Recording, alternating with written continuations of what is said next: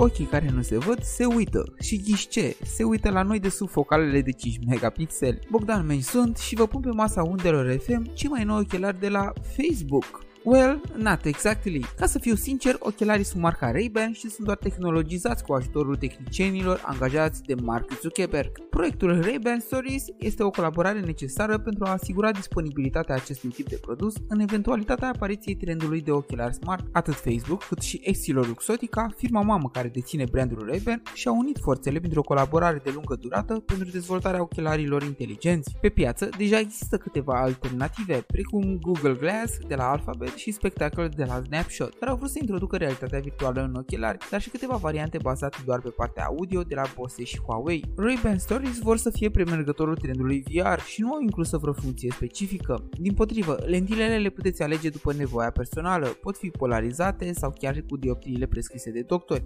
așa că nu veți vedea nimic altceva decât realitatea.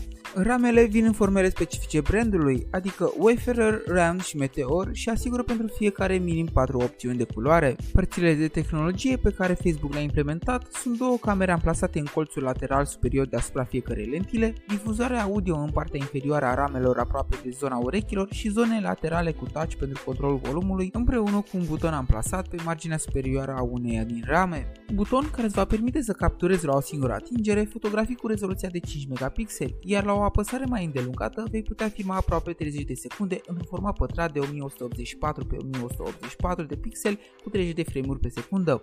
Conexiunea se face wireless cu telefonul printr-o nouă aplicație numită Facebook View și vei putea share conținutul către orice altă aplicație, Facebook nelimitând folosirea materialelor doar pe platformele proprii. Ochelarii se vor potrivi perfect creatorilor de conținut, dar și celor dintre noi care suntem activi pe social media și ne place să share cu prietenii momente din viața noastră. Avantajul îl reprezintă modalitatea rapidă prin care poți începe să înregistrezi, nefiind nevoie să scoți telefonul din buzunar. În online s-a născut între timp și dilema legată de dreptul la utilizarea imaginilor fără acceptul persoanelor prinse în cadrele filmate.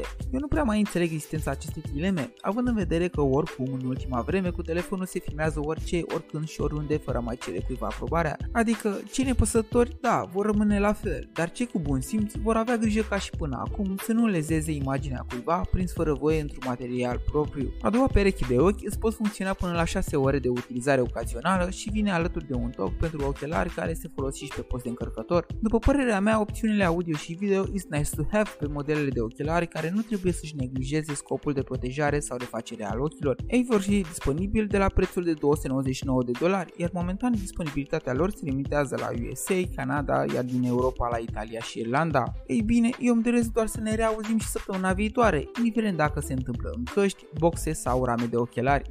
Pe curând!